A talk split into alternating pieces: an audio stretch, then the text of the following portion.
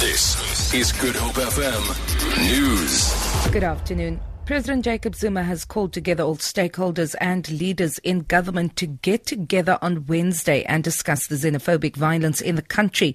Zuma says the important issue of what led to the violence and what can now be done to end it will be high on the agenda. The president has been addressing the media at Luthuli House in Johannesburg. I'm in the process in government to call all stakeholders, leaders uh, on Wednesday to talk about this matter.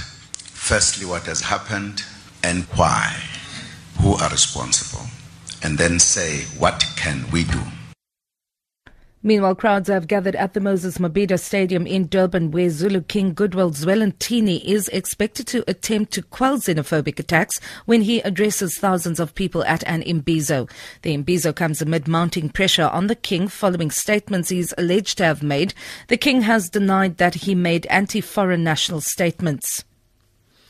Western Cape Education Minister Debbie Schaffer says burglaries and vandalism at schools are on the increase due to drug use. She says a number of schools in the province have been targeted by criminals over the Easter school holidays. Schaffer says over 400 of them received additional security. She has appealed to communities to report criminal elements. Now we have to obviously deal with the drug situation because people are stealing copper pipes, they're stealing equipment to sell it to, so that they can buy drugs. So it's a huge social problem which contributes to it, which can't be dealt with only by the education department. We certainly do deal with our colleagues in the SAPS. We deal with, um, we have a Safe Schools Directorate in the department. Taxi drivers have been the target of a major roadblock in Nyanga this morning. A driver was arrested for drunk driving. Traffic officials say they also used fines for unroadworthy vehicles. Mayco member for Safety and Security Alderman JP Smith says Operation Nyanga is being conducted in response to a threat of violence against traffic officials. He says they are considering starting an academy for taxi drivers.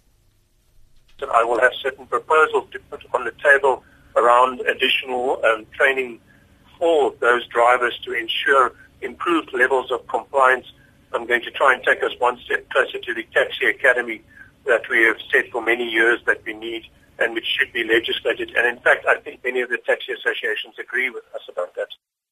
South Africa and Indonesia have amplified efforts to increase bilateral trade as well as to work together to promote technical cooperation in the fields of agriculture, energy and maritime resources. The bilateral cooperation agreement will pave the way for the elimination of trade barriers.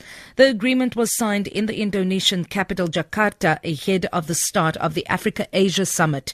Two way trade between South Africa and Indonesia is valued at just above 2 billion US dollars. International Relations and Cooperation Minister Maite Nkoana Mashabane has described the signing of a bilateral cooperation agreement as a major step forward to enhancing trade and investment. Our political relations are very strong, so we need to advance economic and trade relations and people to people relations. Asia and Africa boast of very, very young, highly talented, and educated populations. For Good Hope FM News, I'm Vanya Klitschko-Collison.